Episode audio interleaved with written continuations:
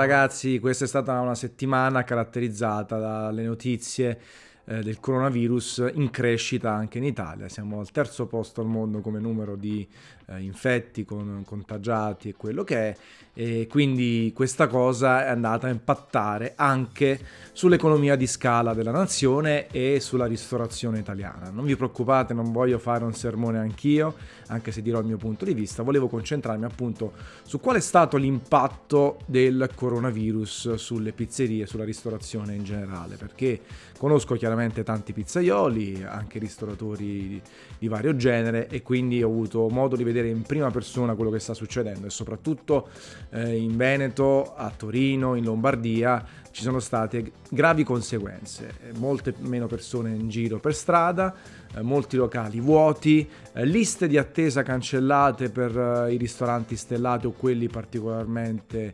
famosi e frequentati. E questa cosa chiaramente non fa piacere a nessuno, non mi fa piacere anche a me che parlo del mondo pizza perché ci sono delle conseguenze importanti, molti eh, hanno problemi chiaramente ad andare avanti perché anche un solo mese, una sola settimana di incasso ridotto potrebbe mettere in discussione i pagamenti dei dipendenti, il pagamento dell'affitto o comunque potrebbe avere ripercussioni soprattutto future. Pensate che qualche giorno fa mi chiama un amico mio che ha un supermercato a Napoli e dice, mi dice che praticamente alle 11 del mattino aveva fatturato già 6.000 euro, pensate voi. E non era contento di questa cosa, gli avevano svuotato eh, tutti i scaffali con il pomodoro, la pasta, poi le patate e così via, e li ha definiti che banda di asini, perché poi alla fine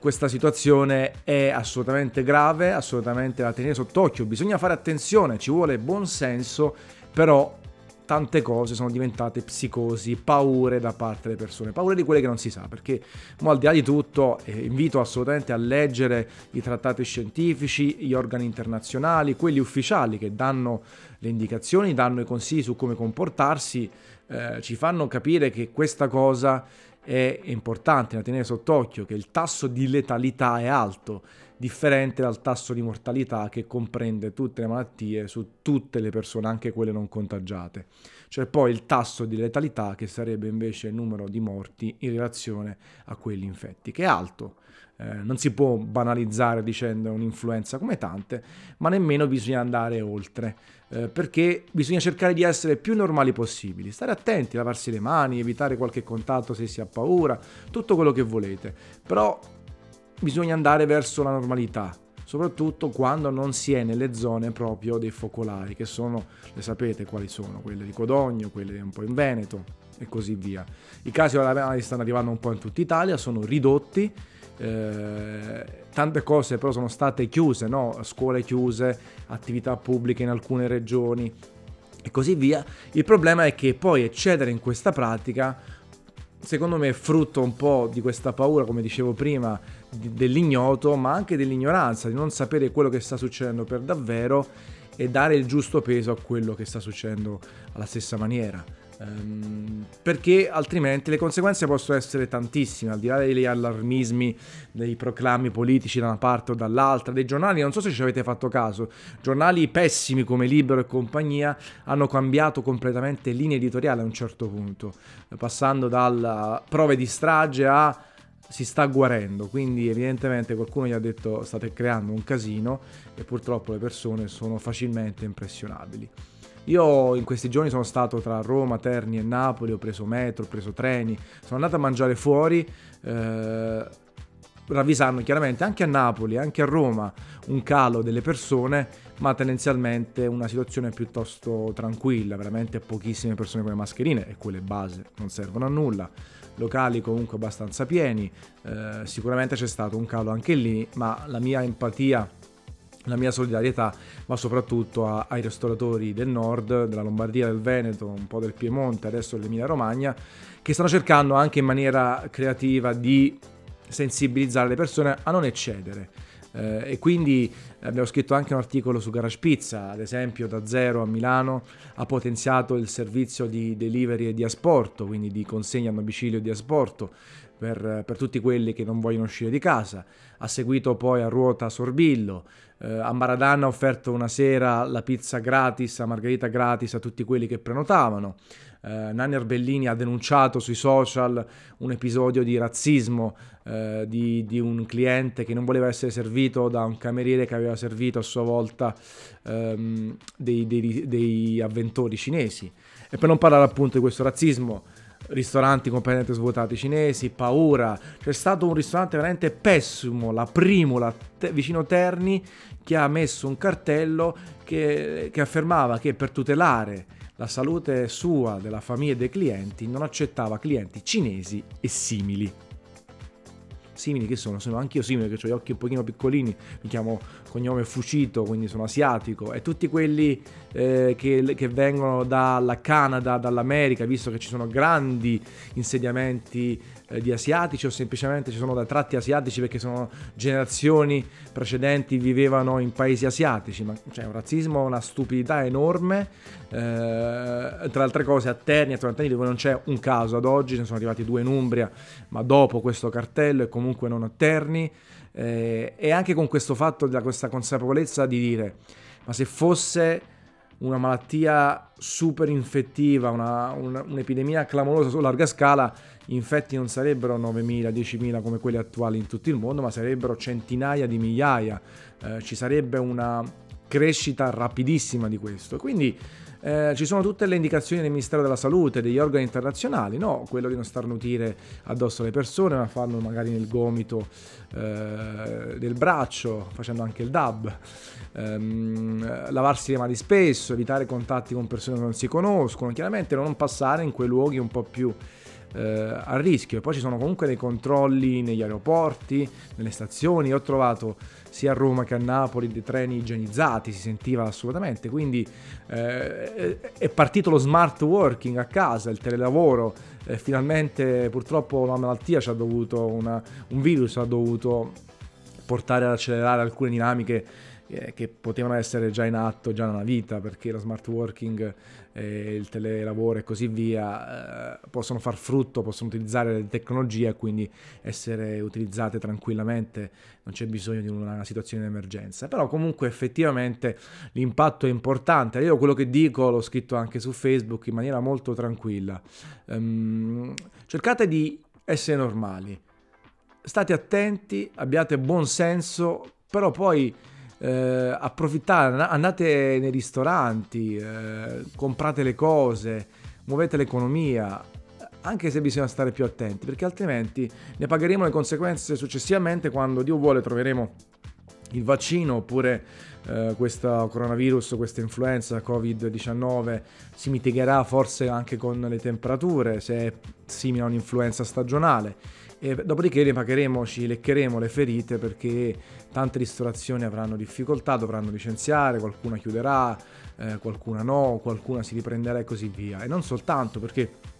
parlando con tanti colleghi, chiaramente a Milano tanti lavorano adesso da casa eh, altri, ma anche a Roma, non accettano riunioni esterne. Eh, sono state cancellate tantissime manifestazioni oppure rinviate a data destinarsi o rinviate nel tempo. Perfino la mia piccola startup, piccolissima, lanciata lo scorso anno, adesso prevede un fatturato della metà rispetto al 2019 e vi assicuro che sarà una cosa molto complessa da gestire, ma lo farò sempre col sorriso, troveremo una soluzione. Ma ad esempio io dovevo partire per Tokyo settimana prossima, ma è stato cancellato il Foodex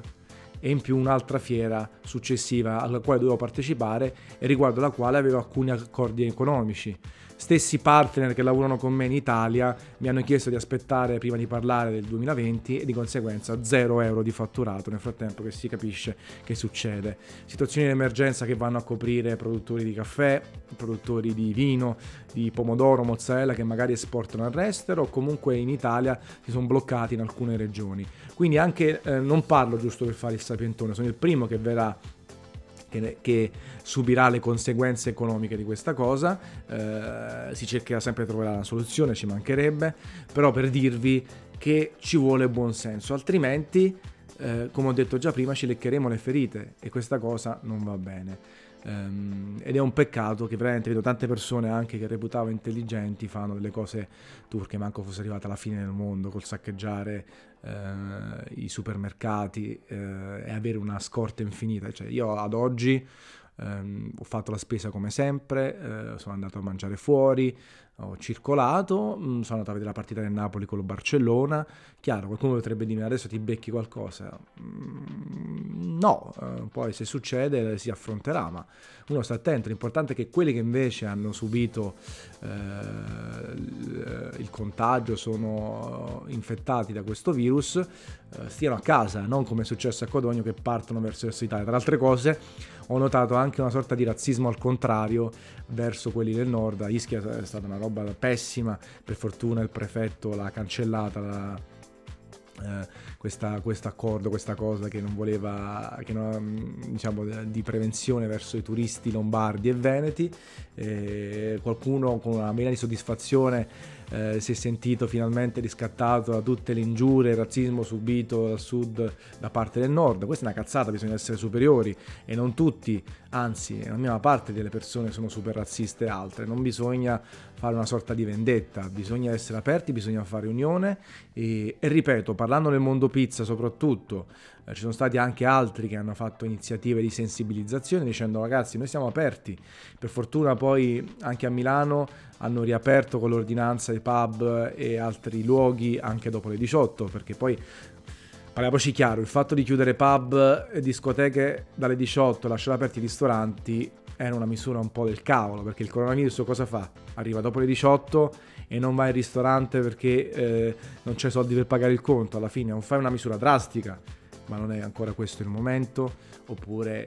semplicemente, ripeto, si consiglia di avere alcune precauzioni, queste 10 norme che stanno girando nei, negli aeroporti, nei, nelle stazioni, nei treni e così via. E, ehm, e, attenzione, ecco, non è che bisogna essere dei kamikaze e, e, minimizzare, perché è sbagliato anche minimizzare completamente, ma bisogna cercare di essere normali, soprattutto perché ad oggi ci sono 800 casi in Italia, 400 um, ehm,